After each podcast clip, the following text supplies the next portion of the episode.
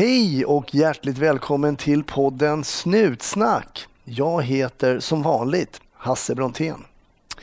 Idag har jag en gäst som heter Conny. Vad är skillnaden mellan en polis och en snut? Ja, Conny har en förklaring för oss vad som är skillnaden där. Vi får också höra om tiden när Conny jobbade mot många av de mest kriminella elementen i Vällingbytrakten där han var verksam som polis på 90-talet. Jag hoppas att vi ses på Facebook eller på Instagram.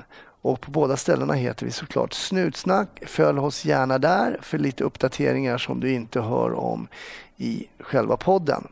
Och tryck gärna på prenumerera-knappen på iTunes eller i den app som du lyssnar. Då är du säker på att du inte missar när nästa avsnitt är ute. Och uppskattar du podden så får du gärna skriva en recension också. Och innan vi drar igång avsnittet så påminner jag om livepodden. Det är inte supermycket biljetter kvar nu. Livepodden går av stapeln den 1 april, Scalateatern och vi kommer att prata om polisfilmer och om hur det är att spela polis och vilka filmer som är bra, kanske mindre bra. Eva Röse, Micke Tornving, de kommer förbi och berättar eh, om sina erfarenheter som skådespelare och att spela polis. Hoppas du också kommer. Mer info och biljetter hittar du på snutsnack.se. Men nu säger jag som alltid att du ska vara försiktig där ute och jag önskar dig en riktigt trevlig lyssning.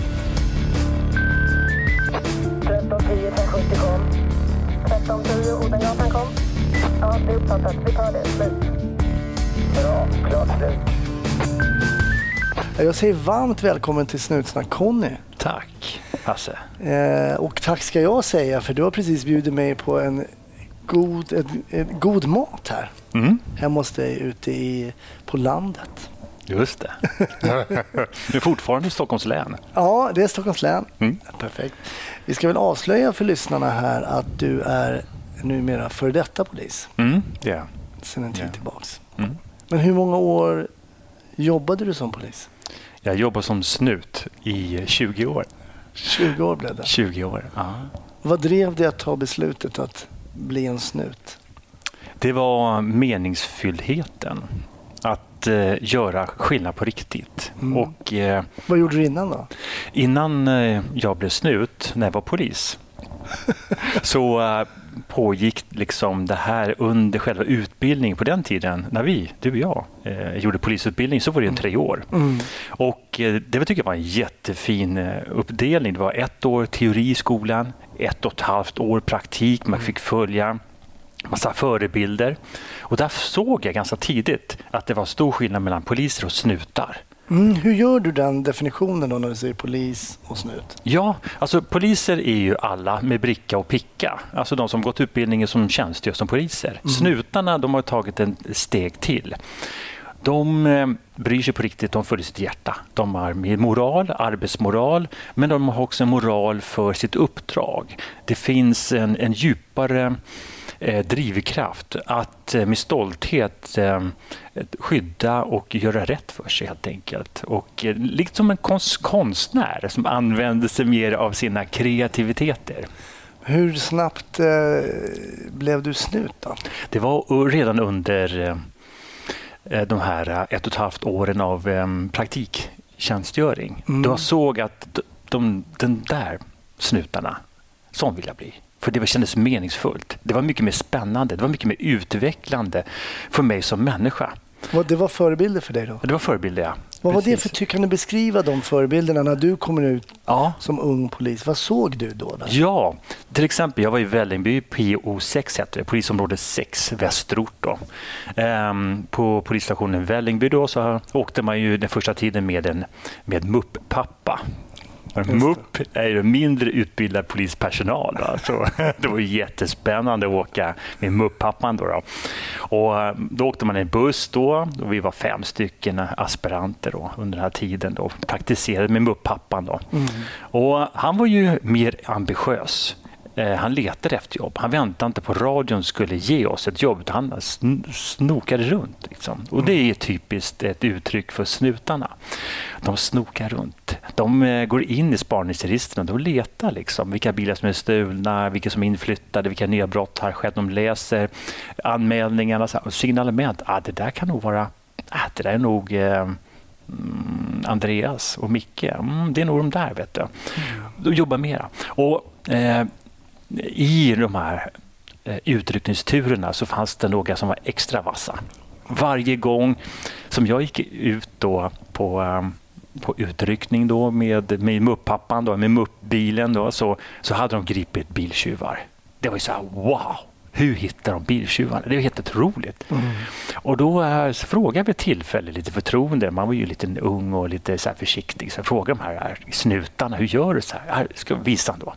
Då gick han och på den tiden fanns det liksom inga datorer riktigt. Nej. Precis vad hade kommit. Det fanns mm. såna skrivare som vet, med lång löp, löp löpa som bara brrr, skrev ut. Med hål i sidorna. Ja, precis. Ja. De tog listor. Och de hade de här listorna i polisbilen och de satt och bara läste hela tiden och bara jagade, jagade, jagade. Och då tänkte jag så här, wow, vilken passion. Och vilket, vilket större äventyr de har. De får utvecklas mycket mer, men också att de gör större nytta. Mm. Och Det var inte bara att de hittade stulna bilder, de hittade också eh, de här personerna som var stulit, de var kanske efterlysta fast narkotika. Det gav husrannsakningar, det gav liksom ringar på vattnet. Mm. Och då tänkte jag så här, wow, det där är sättet att jobba. Men om du, om du då så att säga stakade de här snutarna ganska tidigt, så de som förebilder, vad tänkte du då kring de som var mer poliser, de hade sina brickor, de väntade mer på jobben och sådär. Hur, hur resonerade du kring de mm. poliserna då? Ja, alltså jag, jag hade ju stor respekt för alla i, inom poliskåren då. Mm. Och jag såg ju att det fanns ju trötta poliser. Alltså, eh, I en av turerna, det var ju så att eh, utryckningen var uppdelad i åtta turer då, från A till H. Mm. Och eh, H-turen kommer jag ihåg, de kallades för H, fick nästan stås för herrarnas tur. De gjorde ingenting. Okay. Så jobbar man då med H-turen då, då vet man att gick det ut ett, ut ett anrop så svarar de inte i princip. Men de tog inte ens det? De tog inte jobbet överhuvudtaget. Och fick de jobbet så åkte de jättelångsamt för de vet att de andra som är lite hungriga, snutarna, de, de åkte, åkte fatt dem. Och förbi? förbi dem. Och fram. Det här är ju, alltså när man, om man hör det här som allmänhet så blir man ju provocerad. Ja. Eh, och höra då skillnaden på en lat polis, som du då kallar som polis, och, mm. eller så, för polis och mm. en mer engagerad och passionerad ja. polis som du då kallar för snut. Men hade du några visioner av vilken typ av snut skulle du bli när du var färdig då efter din utbildning? Ja, min, eh, min drivkraft var att eh, uppleva livet ehm, så nära som möjligt i polisyrket. Att göra verkligen skillnad, att utvecklas. Och ehm, ganska tidigt alltså, såg jag så mycket trasiga situationer, trasiga människor. Mycket hot och våld och skadade människor, mycket sorg. Och det påverkar mig negativt och jag kom att bli lite eh, arg. Jag kom att bli eh, bitter. Mm. Och jag börjar känna att jag bör, det här Conny börjar komma att eh, tycka mindre om. Jag vill inte bli så här bitter och arg och sur. På vilket sätt kunde den här bitterheten visa sig då? Hur, hur var det så att du märkte det själv? Jag märkte det att jag hade sämre tålamod, jag blev mer dömande. Jag talar illa om folk. Eh, de där, vet du. Och eh, inom polisen då, i alla fall tidigare, så hade man ju uttryck för yrkeskriminella. Det var ju busar. Mm. Busar, man ska bara säga busar. Så. Det tror jag man har fortfarande. Man ja, bus. Man gör det. Jag ja. tror det. Mm. Och ni poliser som lyssnar får rätta mig om jag har fel, men bus är väl då ett generellt uttryck för kriminella, tror jag fortfarande. Ja, precis. Och framförallt kriminella som liksom lever i kriminellt liv. Inte så här engångsförbrytare på ut. Ja, det. Och, och det, så, det, det, vad det här gjorde med mig, det var att jag blev liksom, eh, ganska negativ och, eh, och, och säga, ganska arg och bitter och klag. Jag började klaga tyckte jag. Klagade på verksamheten, klag, klagade på kollegor, klagade på mig själv. Hur lång tid tog det här innan du började känna det här? Det här tog, det tog inte så lång tid innan jag kom till en, till en punkt där jag såg mig själv och jag ville inte vara så länge. Utan jag, jag valde, eh, kom till en, till en korsning där jag antingen invecklas i min eh, negativitet eller utvecklas jag? Vad ser jag som i min personliga utveckling? Att när jag möter de här negativa skuggorna av världen så möter jag egentligen min egen skugga. Mm. Och jag, jag, tog det som att det ska ta det som en utmaning att utveckla mig själv. Så um, det, det, kom ganska tidigt. Uh, um, det kom um, efter utbildningen, treårsutbildningen, när jag var ny polisassistent. Då. Mm. Det här var 94. Då, då. Jag jobbade ju väldigt mycket mot uh, kriminella, alltså organiserad brottslighet, maffiar ute i västerort. Mm. Och jag valde just de här organiserade brottsligheten för de var mest utmanande. Det gav mest stimulans till snuten i mig. Mm. För de var, de var ju skickliga. De, de utmanövrerade ju den här tvåmannapolispatrullen genom att de, de var så många. De kunde dölja brott, eh, de kunde dölja bevisning och de hotade människor i, i förorten också att, att inte säga något. Men då jobbade du mot den här, de här maffia, kriminella maffiapersonerna så att säga i uniform redan? Så att ja, säga. det gjorde jag. Du var uniformerad polis. Och, mm. Men på vilket sätt? För var ni inte vanliga ordningspoliser? Eller? Jo, alltså på ordningen. Men sen kom jag att älska ett, eh, ett uppdrag än mer. Det var närpoliser. Först hette det kvarterspolis, sen blev det områdespolis och sen mm. om, transformerades jag till närpolis. Då. Mm. Och Det tyckte jag allra bäst om. För Då kunde jag i ett område, mindre område lära känna människor, skapa relationer till människor mm. och lösa problem. För där är den här Sherlock Holmes eh, intresset i mig att avslöja sanningen. Så, eh, då... Så du fortsatte att jobba mot de grupperingarna då? Eller? Ja, det gjorde jag. Och i västerort. Då. Och eh, då var vi mycket friare från radion som annars styrde oss hela tiden mot utryckningsjobb. Mm. Så kunde vi liksom på djupet eh, gå in i de här organiserade brottsligheten och jobba framför allt i uniform. För det var ett verktyg att synas. Okay. För jag gjorde så här att eh, det synliga i, hos mig, den uniformen, polisbilen, skapar reaktioner. Alltså ringa på vattnet. Och eh, I den här reaktionen så kunde jag hitta motstånd i vissa delar hos vissa människor. I motstånd så lärde jag mig tydligt se, där finns sanningen dold. Alltså någon försöker dölja sanningen när jag har ett motstånd. Okay. Det gjorde mig nyfiken. Så när jag gled runt och kommunicerade mycket med människor så mötte jag upp människor och så såg jag att de ryggade tillbaka. Ah, varför ryggar de tillbaka, tänkte jag. Mm. Så höll lite koll på just det här äh, döljandet. För brott kan ju bara ske när det är dolt. Annars avslöjas ju brottet mm. och man, de kommer ju bli lagförda, så att säga. Mm. Men hur... Eh, jag tänkte det måste ha blivit någon... Om du var ganska... Eh, om du frontade de här personerna ganska mycket och hittade då det här så att säga, motståndet som du beskriver yeah. när folk ryggar och du känner att här finns det någonting. Eh, Ehm, hur blev du bemött då från deras håll så att säga? Ehm, först så blev de väldigt förvånade över att eh, det var någon som hade nosat upp dem. För de maffia, organiserad brottslighet, de verkar utan att synas. Det är så de är mest effektiva. Så de undviker ju hota polisen och undviker ju spektakulära stora brott. Mm. De jobbar hela tiden under ytan, för det är där de kan tjäna pengarna. Så de låg på brotten som var liksom lite under rån, lite under grova, grova brott. Då. Och när jag och mina kollegor, vi var ju ett, eh, en, eh, ett gäng snutar, vi var väl kanske en åtta stycken, så valde jag att hänga på den här eh, närpolisreformen. Mm. Eh, och eh, sökte oss till Vällingby eh, som, som närpolisområde. Så vi nosade upp det här på en gång. Vi, vi blev förvånade att va? Finns det en organiserad brottslighet här i Vällingby? För Vällingby är en form av nästan liten eh, huvudstad ute i västerort. Det är en mm. väldigt stor förort. Då. Det är första ABC förorten i Europa faktiskt. Okay. Palme växte ju, liksom bodde där och det var ju liksom en mönsterförort där ute. Sen såg allt ut som Vällingby efter det. Ja, exakt. exakt. Ja, ja. Så vi nosade upp det här. Vi såg hur organiserat det här var. Och det som hände var väldigt intressant. För så fort vi började lokalisera de här och, pinpointa de här organiserade gängen, då blev vi hotade. Blev hotade till livet.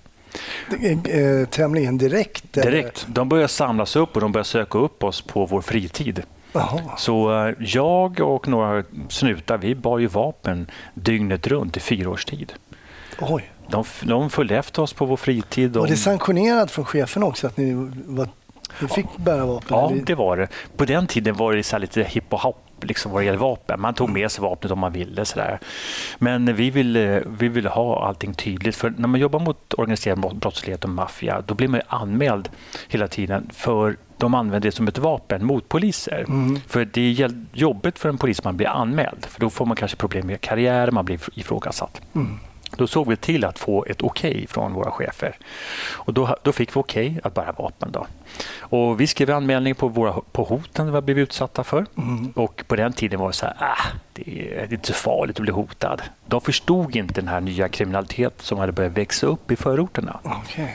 Så um, det var liksom, nej, det, det tar med vapnet bara sådär. Så, så ordnade det sig. Så ordnade det sig, ja. Hur kunde de här, du sa att de ja. sökte upp er eh, privat och så, hur kunde det här, hur, hur började det? Hur kände du att de tog dig in på din privata sfär och inte bara kanske var kaxig mot dig när du hade uniformen och så? Hur märkte du Nej, att det började inkräkta på din privata sfär så att säga? Det var för att um, de, det var bara vi som ingrep emot dem. Aha. Så det var vi åtta poliser. Ehm, och sen blev det fem poliser, fem snutar som jobbar mot det här Grimstad-gänget kallas de för. Mm. Det var Hässelby-gänget och det var också Reagan-ligan uppe i, um, i Rinkeby, Husby, Aka. De, de, de nätverkade, men de var ju också polare med Fittja Boys också. Mm. Så de var ju där uppe i Vällingby och, sam, och samövade inför sina stora liksom, rån och grova brott. Då. Grimsta hade vi, eh, det här får vi väl pipa bort om jag säger ja. något namn, men vi hade ju mycket problem med yeah. då jag jobbade på Rave-kommissionen. Yeah.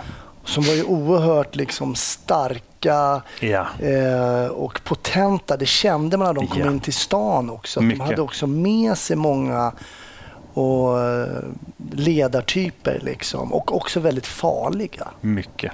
Så jag kan tänka mig att de det var några som ni umgicks med. Ja, eh, och sen var det nere i Grimsta som också ledare figurer. Då. Mm. Eh, så de var, de var väldigt starka och de samordnade med varandra. De här nätverken var starka men de var också lite löst hållna. De kunde samarbeta med varandra. Eh, och när man började trycka på de här så blev det ett hot på riktigt. För ingen annan polis gjorde det. Mm.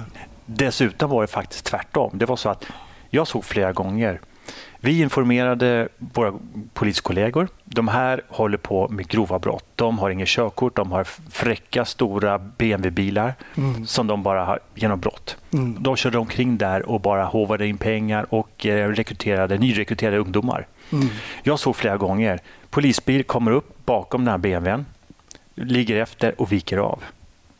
De vågade inte stoppa, för de visste hur vi blev bemötta. För vi blev anmälda, hotade, förföljda. Så egentligen kan man säga då att deras sätt att hota fungerade? Det fungerade. Och du kommer se, senare i den här berättelsen kommer du förstå varför, hur framgångsrikt de har varit. Jag ska berätta en historia om en annan som jag griper in i stan. Det blir fullt tumult och ja. Eh, slåss. De var också väldigt aggressiva och backade inte för att slåss Nej. med poliser. Och, så. Och jag hade med mig två Gävlepoliser, så var jag och två Gävlepoliser för de var och tittade på hur vi jobbade med narkotika på krogen och sådär. Fullt slagsmål, eh, mycket om och men, så in till Norrmalms polisstation och där gjorde vi den här klassiken in i cellen, får fortfarande liksom böja ja. över benen ja, när de ligger på mage för att de är, och sen backa ut och släppa ja. benen, stänga dörren. Okay. Sen är det ju så då, jag kan tänka mig att, för jag får, en liknande, jag får liknande tankar här, att då, visst, då är han där och har man gjort ett sånt engångsingripande till exempel. Där kunde ha varit en aggressiv person som man hade omhändertagit för, för fylleri eller något sånt. Då ser man aldrig den personen mer igen. Exakt. Men i och med att de här killarna hade då krogen inne i stan som lite som sitt vardagsrum så visste jag att jag kommer att träffa den här personen igen och han kommer kanske inte vara glad på mig då. Exakt. Vi går ut på eh, Vickan kallas det för, Victoria Kungsträdgården, här i många år sedan. Mm vakterna är ganska snabba på att säga att de här killarna är inne mm. från Grimstad. De är här inne. Ja. Okej, okay, då gäller det att vara lite på tå mm. och det var en av de här då som just jag hade gripit. Då ser han mig, jag ser honom på kanske en 10 meters håll där inne på krogen och jag har aldrig varit världens största så jag får väl liksom känna att jag får börja stretcha här för nu kommer det hända grejer. Va? Han går fram mot mig med eh, tydlig blick, ja. eh, fokuserad på mig och jag är fokuserad på honom. Så går han fram och så slår han sig på bröstet så. Och så sträcker han fram handen och så tar han mig i handen. Ja. Och sen går han därifrån. Oj. Och jag än idag inte riktigt tolkat det här 100% säkert, men jag tror att vi hade haft vår batalj. Mm. Och sen var det inget mer med det. Nej. Sen var det liksom, eh, sen tog en, sen... Var du ledig då eller var du i tjänst? Nej, jag var i tjänst. Du var i tjänst? Ja. Jag var i tjänst. Just det. Men det visste han väl i och för sig inte, men vi var mm. ofta ute på krogen. Ja. Så. Intressant. Våra Mycket. vägar korsas lite grann. Ja. Och den här uh, du pratar om, De, uh, de jagade jättemycket. Mm. Och, um, de, de, de, de, var så brottsaktiva hela tiden. Det var, när de var ute så var det rån, utpressningar, våld hela tiden. Mm. De var, så vid ett tillfälle då så låg jag och eh, min närmsta wingman då, Håkan, vi, vi jobbade jämt ihop, då, två snutar och så. Och då visste vi att den här A, han hade, han hade fått permission och han hade tilltvingat sig en, eh, en, eh, en övervåning på, på ett stort höghus i Hässelby. Okay. Ja, den hade tilltvingat sig och det fick vi genom information för vi hade samarbetat så himla mycket med folk som bodde där. Och så gick vi runt där och bara väntade på, på en anledning för att gå in och, och eh, ta honom. Mm. På något sätt. då. För vi visste att så, här, så länge han är ute så begår han brott hela tiden. Så vi låg och bara trålade runt där hela tiden. Och sen eh, hörde Håkan av sig till mig. Conny kom. Då hade han fångat upp en kvinna som grät utanför eh, porten. Och då var det då flickvän som hade spöat, hotat med kniv och var hotfull. Då. Så hon var, hon var helt knäckt och hon var helt förkrossad. Och då såg vi yes, nu har vi honom. Det här var alltså tre timmar innan nyårsafton. Och han hade klätt upp sig, han är liksom gangster, maffiabossen. Mm. Och så tänkte vi nu ska vi ta honom. Så eh, jag och Håkan vi ringde till jourdåklagaren. Vi fick okej, okay, klart, klart eh, skepp bara. Husrannsakan? Husrannsakan, in och plocka honom. Så vi gör det, springer upp dit och vi kan ju knappt eh, bärga oss för att eh, fånga in honom igen. Då. För han var ju återkommande. Vi jobbade i det området där han bodde och där han liksom hade växt upp. Mm. Så vi sparkar in dörren där och griper honom på golvet där under pistol under pistoler då, mm. eh, riktade mot honom. Då. Så han lägger sig med sin Armani-kostym då, då, och så bojar vi upp honom där. Och Det hemska var, det sorgliga var i det här, det var att under tiden vi bara griper honom och vi känner att nu har vi varit hjältar för den här kvinnan. Mm. Hon kommer upp, hon skakar och skriker och försöker hjälpa honom och försöker få honom bli befriad från oss. Aha. För hon är så livrädd, för nu förstår ju han att hon har berättat. Har, berättat. Mm. Så, hon, så han, så A ligger och skriker Kom igen nu! Ring polisen! Ring polisen! skriker han åt henne.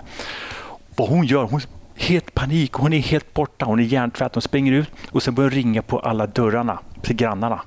Och ringer runt, bara ring, ring, jag måste ringa till polisen, säger hon. Det var fruktansvärt att se. Oh. Och uh, under tiden så ligger han med sin Armani-kostym då på, på golvet så kommer då en känd, två stycken kända sångare upp här oh. som är kompis med den här A. Då. Okay. Det är Do you really want me? Am I very special? sjunger hon då. Okay. Den. Och den andra heter så här, um, sjunger om mamma, Ken Ring. Då. Gung, gung. Okay. Också bästa kompis. Då. Mm. Så uh, både uh, båda de här kommer upp och de ska fira då, eh, nyår, nyår tillsammans. Och de är så otrevliga, de är så aggressiva. Så jag, jag får verkligen liksom bara knuffa ner dem bort ner för trappan för att de inte ska gå in och, och störa vår husrannsakan. Det är intressant för det här visar ju liksom våldstentaklerna är ju inte bara riktade mot polisen utan utan också mot flickvännen och, ja. och, och, och sådär. Att den, det här våldskapitalet är så starkt och kanske ja. i en sån ort som Vällingby, Hässelby, Grimstad där ja. ute som är geografiskt rätt begränsat så kan man bli mm. liksom eh, kungen av Kungsan så att säga, i, mm. fast då i den här mm. orten. Hur viktigt är det att poliserna liksom vågar ta det här stoppet? Som mm. du berättade att du har sett då, målade bilar som som svängde undan när de liksom svängde höger. De, mm. Då svängde de undan. Det är A och O. Alltså, problem, problemet med eh, brottslighet, organiserad, organiserad eh, ligor, det är så enkelt. Man måste vara ute och synas och skapa kontakt och relation och förtroende. Man måste brottsförebygga. I polislagen så står det att det viktigaste första prioriteten polisen ska göra är att förebygga. Mm. Polisen gör ingenting om förebyggandet. Man väntar på brotten. Ska bara Vänta på fortsätta. radion helt enkelt. Ja, ska radion ska bara... Och, um, det här är katastrof. Så, så som vi jobbade, vi förebyggde, vi, vi splittrade den här uh, maffian till slut. För de, de, kunde inte förstå hur några få snutar kunde vara så på dem, avslöja dem och gripa dem för så mycket brott. Så de, de, de trodde att vi hade en massa golare, folk som mm. berättade. Mm. Mm. Så de började bli aggressiva och, eh, mot varandra. Mot varandra. Så det är så effektivt att vara att se, att vara närvarande, att bry sig och stå upp och inte backa undan. Mm. Så några få snutar kan knäcka en hel maffiagrupp som inte en hel polisstation kunde göra. Just det. Så det är otroligt viktigt. Alltså. Och som man kanske inte heller knäcker genom så kallad, endast med så kallad inre spaning. Mm. Utan man Precis. måste vara där ute och kanske det enligt dina definitioner här så, så var vi nog snutar vi också på, yeah. på till exempel på det som kallas för Rave-kommissionen. mm. För vi var ju på dem hela tiden, yeah. hela tiden, hela tiden. Exakt. Och det är ju jobbigt såklart om du bedriver någon form av verksamhet så mm. kommer någon och petar i sidan hela tiden. Yeah. Det är klart att det inte blir ett bra jobb gjort. Precis. Men problemet är ju lite grann som jag uppfattade, vi pratade lite innan vi mm satte på räck här att, mm. att jag till exempel jobbade med en polis som var oerhört eh, ambitiös, oerhört, men som också genom sitt sätt att jobba och vara så eh, ambitiös och så snutig om vi ska använda det, mm. så visade han plötsligt att alla andra poliser var ganska lata. Ja. Alltså han var så effektiv och gjorde nästan mer själv med hjälp av en aspirant än vad kanske fyra, fem poliser gjorde. Mm. Och det här stör andra poliser. Eh, det stör ut dem och då blir ju den som är effektiv problemet. Exakt. Och då måste det problemet så att säga puttas undan någonstans. Och det här har jag sett exempel på inom polisverksamheten att effektiva, oerhört ambitiösa poliser blir problemet. Det är inte de som gör mindre som är problemet. Känner du igen det? Absolut, och jag är en del utav det. Jag blev beordrad av min närpolischef, Ulf, han, eh, när vi hade börjat knäcka de här gängen, vi hade legat på så mycket, vi hade själva blivit hotade jättemycket, våra, våra familjer blev hotade, vi blev förföljda. Jag fick till och med en eh, skyddad bostad för att de var ute efter mig. Mm. Så kallade han in mig liksom i sitt kontor och ingen av oss snutar gillade Ulf, för han ljög. Okay. Han var, jag skulle vilja säga att han är korrupt. Då. Och eh, tog in mig där i rummet och sa, oh, sa Conny, hur är det? Så där? Ja, det är bra. Så där. Du, eh, när du ser det här gänget, det här, ja, de här Grimsta-gänget, mm. du, eh, gå därifrån. Sa han det rätt ut? Han sa det rätt ut. Han hade stängt dörren till kontorsrummet och så ingen annan snut skulle höra det. Mm. Så bara, vad sa du? Ja, men, alltså, det blir så jobbigt. Det blir så stökigt. Vänd huvudet och gå därifrån. Då sa jag, nej det tänker inte jag göra. Jag dör hellre, sa jag. Och eh, då insåg han att det gick inte att påverka mig. Nej. Eh, och eh, jag började misstänka att han var en del i den här maffian som befanns där. För det hade jag sett flera indicier på. Att de här gängen maffian. De hade mm. kontakter inom polisen, åklageri, domstolar, kriminalvård, socialtjänst, överallt. Inga advokater väl? Som var... Jo, advokater såklart. Exakt. Lite ironisk. Ja, absolut. Lite. och det var liksom... Det fanns, de hade sådana kontaktytor. Och, och, alltså, när, när du jobbar som snut och får vara så utsatt för de här farliga situationerna. Du får de här blickarna. Du kommer, som du beskriver på, på Café Victoria. Mm. Alltså dina sinnen vaknar ju. Hela din kropp går in i liksom survival. Du utvecklar den här snutkänslan. Du känner ju att någonting är fel. Och alltså, det alltid har snutkänslan rätt i princip. Går man på snutkänslan så undersöker man bara mitt i prick hela tiden. Mm. Och det här utvecklar man då. då hela tiden. Och uh, Min snuskänsla var ju det att den här uh, polischefen, då, Ulf, han var en del av de här maffian. För vi hade sett liksom så mycket, det var så mycket konstiga grejer. Vi grep dem för grova brott som vem som helst hade blivit häktad och inlåst på. Mm. De, blev, de kom ut efter ett par timmar, gång på gång på gång. Jag gjorde till och med anmälning. Jag anmälde till och med Åklagarmyndigheten vid ett tillfälle när de släppte ut en kille han var bara våldsam, han var helt galen. Han hade hotat sin flickvän med hagelgevär och så hade han rånat någon annan. Alltså, inom en veckas tid. Han hade gjort så mycket brott, men blev utsläppt hela tiden. Så man blir så här, oh my god, vad är det som händer? Hur, hur är det för liksom arbetsmoralen då? Arbetsmoralen när du ser en person som begår mycket brott och sen ser han ut igen? Ja, ja det, är ju, det är ju väldigt eh, nedslående. Mm. För inte bara Alltså, eh, som, som snut så lär man sig att det är egentligen inte eh, strafflängden eller bötesbeloppet som är avgörande utan det är för att, för att skydda samhället och folket. För Det är så många som blir, får lida när de här kommer ut. För de, de begår så mycket brott. Och, och gör, när, gör inte polisen en, en, en, ett arbete som skyddar folket, då börjar folk tappa förtroendet till samhället och till mm, polisen mm, också. Och det såg vi. Och jag, jag fick höra det flera gånger av de människor och nätverk som bodde och jobbade i Vällingby där. De sa, de sa så här, om inte du som polis, Conny, får hjälp, får stöd, varför ska vi anmäla? Så folk slutar anmäla, de slutar bevittna saker. Mm. Och det, då blir det mycket, mycket, mycket svårare. Men du berättade också att de hotade din familj och ja. du fick skyddad bostad. Vad hände där? Hur, hur, ja. hur, vad hände? Ja, um, det var ju så att uh, hoten kom, blev ju allt mer, mer, mer um, återkommande. Mm. Det var ju liksom eh, det var allvarliga dödshot varje vecka hela tiden. Jag bar ju vapen dygnet runt. Då. Och vid ett tillfälle då min dåvarande flickvän Linda då, hon, det är så att Vällingby var ju som sagt var den första ABC-förorten. Ehm, mm. Så alla de som flyttade dit eh, i första generation de bodde kvar som andra och tredje generation. Och eh, det var tredje generationen av kriminella som jag, vi jobbade mot. Då. Mm. Så de, de, alla var det var som en, liksom en liten by, Vällingby. Mm. Sådär. Och den flicka som jag var tillsammans med, Linda, hon var ju som såhär, Vällingbys Lucia och hon hade gått i klass med alla de här. Och, okay. Så det blir så att när jag var den här supersnuten då, som hon blev tillsammans med så blir det väldigt, väldigt prestige eh, eh förlust för de här kriminella gängen. Okay. Ja. Så då, hon hotades, hennes flicka hotades, jag hotades. Och eh, jag fick tips av flera som sa att du är på deras dödslista, de kommer ta dig. Och då, vad, vad, känner du då när du, vad kände du då när du hörde det?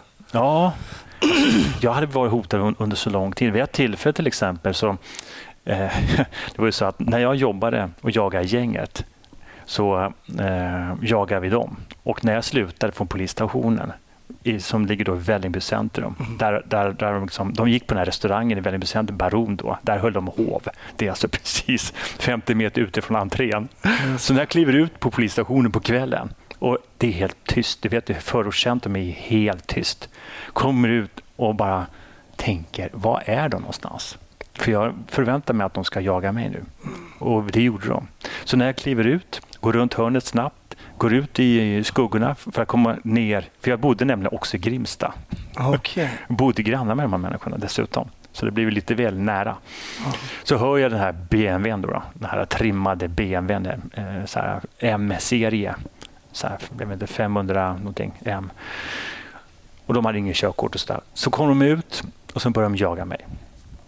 Och jag fick ju liksom kurva, gå runt och sen kom jag in på en, en bensinmack. Det var enda stället jag kunde fly på. Där fanns det i alla fall vittnen. Mm. Gå in på bensinmacken och så står jag där och väntar och de står utanför och väntar. Och jag är på väg hem. Mm. Och då, då hade jag faktiskt inte vapen med mig. Det var precis innan jag började skaffa vapen. Det, det här, det här eh, incidenten um, gjorde att jag fick bära vapen sen. Okay. Så stod de utanför och väntade på mig. Och, uh, och de var fem, fem, åtta stycken stod där utanför. Och till slut så gick jag ut och då omringade de mig. Och så sa hon så här, du ska sluta rapportera mig, sa de till mig.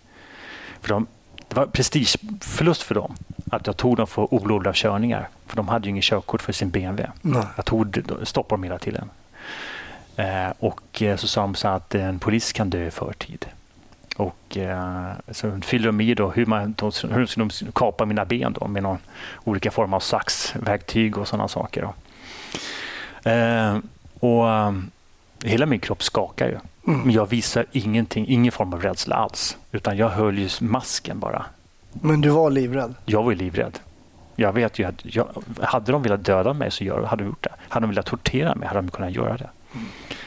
Så eh, när jag står där och bara samlar mig själv så, så till slut så, så får jag kraft att bara gå därifrån. Så gör jag det. Jag går därifrån. Och jag kommer hem och jag bara skakar hela min kropp. Men min kropp är bara full med adrenalin. Mm. Och, Hur sov du den natten? Nej, alltså, var ju, man var ju eh, på, på nålar. Mm. Allt, man hörde ju allting som hände ute på gården då. Folk som kom in i trappen och om det var någon bil som startades. Så, så vi var ju medvetna dygnet runt. Det var ju som en, som en actionfilm man levde i. Och dagen efter gick jag och anmälde det hela. Då. Och sen bar jag vapen sen i fyra års tid. Då. Så, så, så, så här pågick det hela tiden. Under fyra år? Under fyra år. Eh, Men hur, hur eh, man spontant, hur liksom mm. orkade du med det här? Då? Alltså det kom till, till en, till en eh, punkt där jag insåg att det här kan jag inte fortsätta. Jag kan inte eh, jobba med de här hela dagarna och sen på min fritid bli jagad av de här. Mm. Utan jag kände att eh, nu börjar det bli jobbigt. Så, och dessutom kom ju det här tipsen att nu ska de ta mig. Så jag eh, vände mig till Polismyndigheten och då hade man faktiskt tjänstebostäder på den tiden. Mm. Så jag fick en tjänstebostad på skyddad adress. Då. Okay. Men det hjälpte inte mycket för det läckte så mycket inom polisen. Så de fick ju reda på var jag bodde ändå. Så. Var de här hoten mest riktade till dig i den här gruppen? Ni var ju eh, mm. ganska många eller var det fler som fick hot ja. den här, av den här kalibern också? Eller? Det var mest jag. Det var också mina, det var tre andra eh, snutar som också blev hotade allvarligt också. Eh, men mig, de valde mig för att jag bodde också i Grimsta där. Mm. Så, det var easiest target. Exakt. Och taktiken är ju här att hotar man bara en polis så kan de komma undan med det. Och dessutom så statu statuerar man ett exempel för alla, alla andra poliser. Mm. Så blir en hotad och, och de ser hur den polisen får backa undan, får inget stöd så tittar de andra poliserna på det också. Då ser man aha, så här händer om man blir hotad. Man får inget stöd från myndigheterna. Jag fick väldigt, väldigt lite stöd från, från Polismyndigheten. Då. Och eh, Det gör att de andra polisen backar undan. Och det så det får en synergieffekt som är positiv för busarna? Ja, absolut. Och eh, Jag vet ju också, eh, det var ehm, två andra snutar som jobbade på utryckningen, Torbjörn och Jens. Då. De var, de var som vi, de, de jagar verkligen eh, de här Grimstagänget. Då. Och vid ett tillfälle då så grep de en av kärnpersonerna i Grimstagänget. Mm. Så grep de honom för fylla, för vi tog dem för små saker. Ska man plocka stora busar så kommer man ta för små saker. Man ska ta för olovliga körningar, bälten, fylla och sådana grejer. Mm, det är ju de, ingången till... Och de tycker mm. också att det är lite pinsamt, torska ja. på sådana grejer. Inte att man har Exakt. åkt in, men tänk om man får sitta några, kanske två månader för så 30 olovliga körningar. Det är inte det coolaste att sitta för heller. Nej, exakt. Så att, att uh, nej. nej. det ligger någonting i det. Små grejer hela tiden. Ja, ja. Så, så de här Jens och Torbjörn gjorde. De, de, grep, de lobbade, alltså lagen om omhändertagande av berusad person, då, lobbade den här killen. Då. Så uh, när de bojar upp honom ska stoppa in i bilen så skriker den här killen, då, centralfiguren i Grimstagänget, till sina kompisar. Kolla vad de gör med mig! Så tittar de upp mot honom så skallar han sig själv i biltaket, i kanten. Bam! Så han blev, blodet bara rann. Och eh, de körde in honom till, eh, nej, till, eh, till arresten så han fick sova ruset av sig. Och sen sa han, då ville han göra anmälan hos vakthavande befäl att han har blivit misshandlad. Mm. Och befälet måste ju kalla på läkare såklart. Läkare intygar att det finns ett trauma i hans skalle. Rättsintyg utfärdades. Anmälan går vidare till åklagare och de blir dömda för misshandel. Men det här skulle ju någon som, det här låter ju som en sån klassisk som satt på Söder på början på 80-talet. Så här, mm. Hjälp polisen, misshandla mm. dig själv. Mm.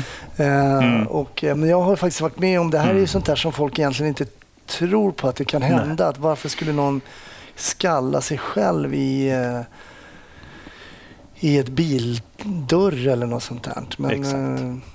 Exakt. Och det som hände med Torbjörn Jens, Torbjörn vet jag, han, han sa att han kommer aldrig mer jobba i yttre tjänst. Så han valde en karriär att vara en papperstiger istället. Och Jens han började på, på Säpo istället. Han, de båda valde bort yttre tjänst för de visste att den här åklagaren som var ute efter dem, han har kontakter som jag, min bedömning, korrupt. okej. Ja, han var ute efter Tage Olle också. Tage Tage Åström. Åström som har varit gäst också tidigare i podden. Så, Ja, Mm. exakt. Men också en, skulle du säga att Tage är en polis eller en snut? Han är snut. Verkligen. Ja. Fullblodsnut. Och Vi jobbade ihop lite grann, jag, jag och Tage. Och han hjälpte till med det här Grimstad-gänget. Ja, han gjorde det. Ja. Han gjorde det. Exakt. Alltså, vi har ju börjat här. Det känns som att vi kom rätt in i lejonets kula här och det är jätteintressant verkligen. Men jag ber ju alltid min gäst ta med någon händelse som Mm. jag tycker redan du har berättat eh, många spännande saker ur din polisiära eh, karriär. Men om du får välja ut en speciell händelse, vad skulle du välja då?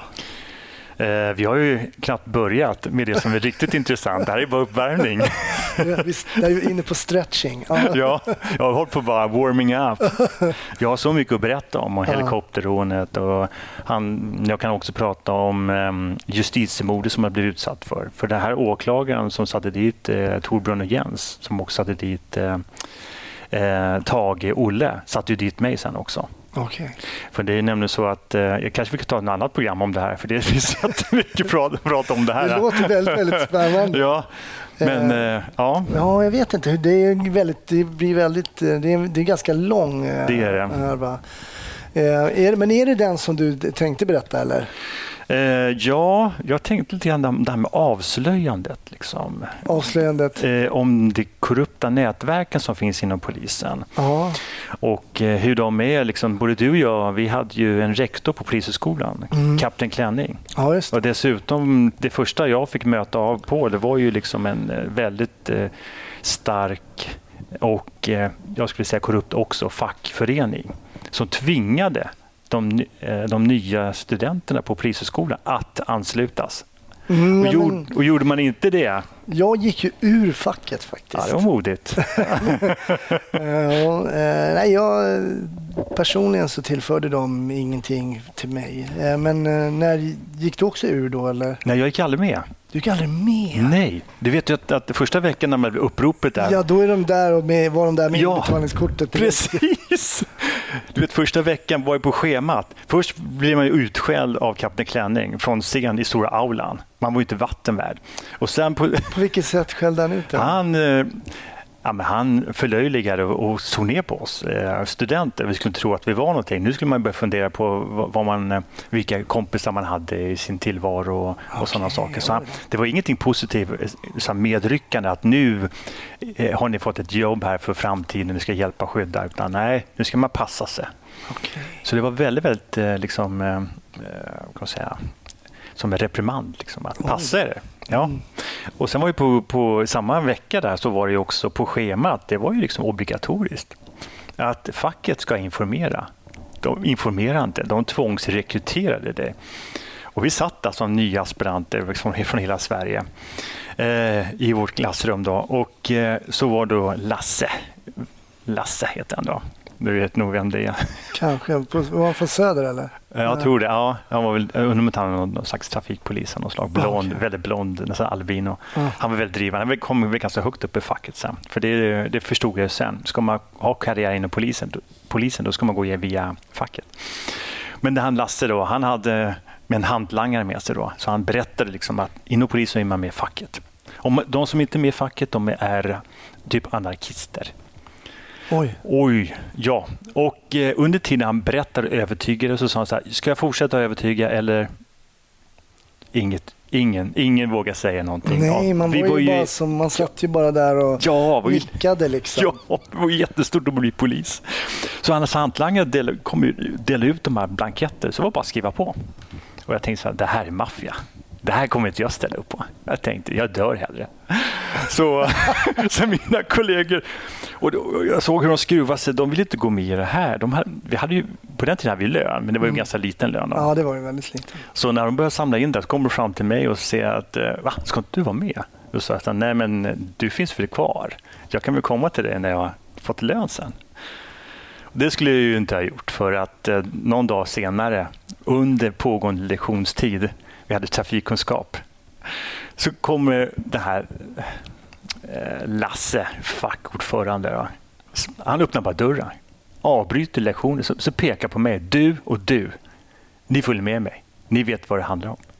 Och vi, wow! Så han plockade ut oss ur, ur lektionssalen bara. Och Sen så satte han oss nere i korridoren och sen började han skälla ut oss och tyckte att vi var olojala, vi är osolidariska, så här gör man inte inom polisen, här är man med i facket och bara skällde.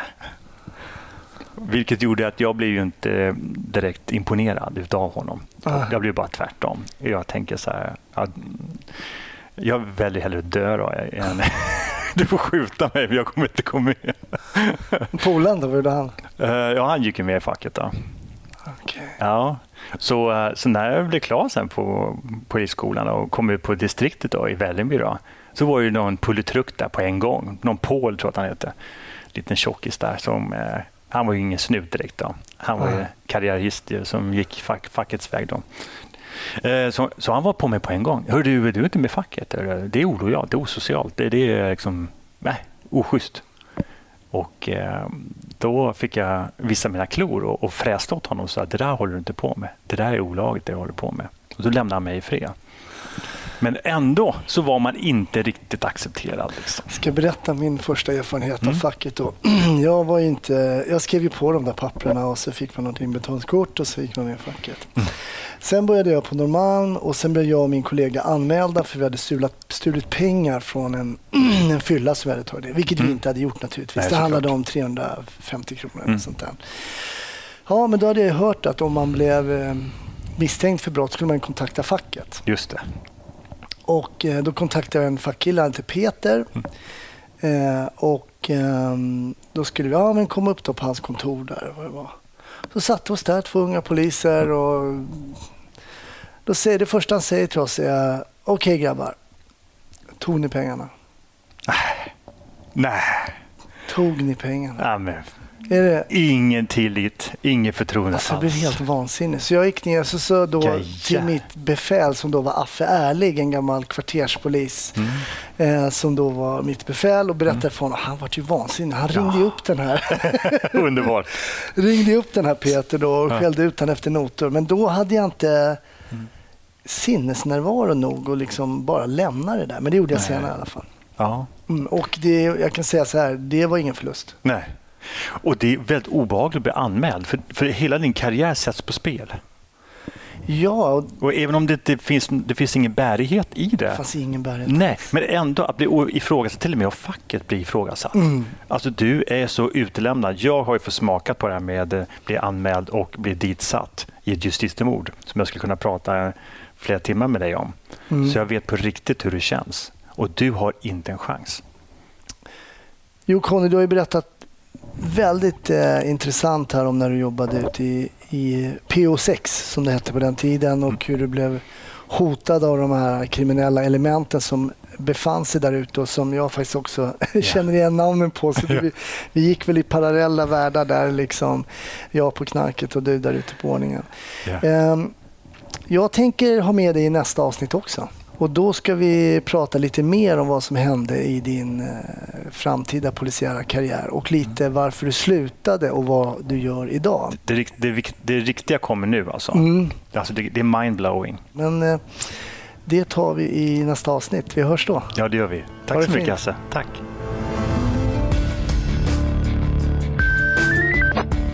Ja, vad är det Conny tycker är mindblowing? I nästa avsnitt berättar han hur han blir anmäld för brott av sin egen chef och hur han själv kan se kopplingar till ett korrupt system med chefer som spelar med fula kort. Det avsnittet ligger bara en vecka bort och det vill du inte missa. Fram till dess så hinner du smita in och hänga med oss på Facebook och Instagram och du hinner nog även att gå in på snutsnack.se och köpa dig en biljett till livepodden. Vi hörs om en vecka. Hej då!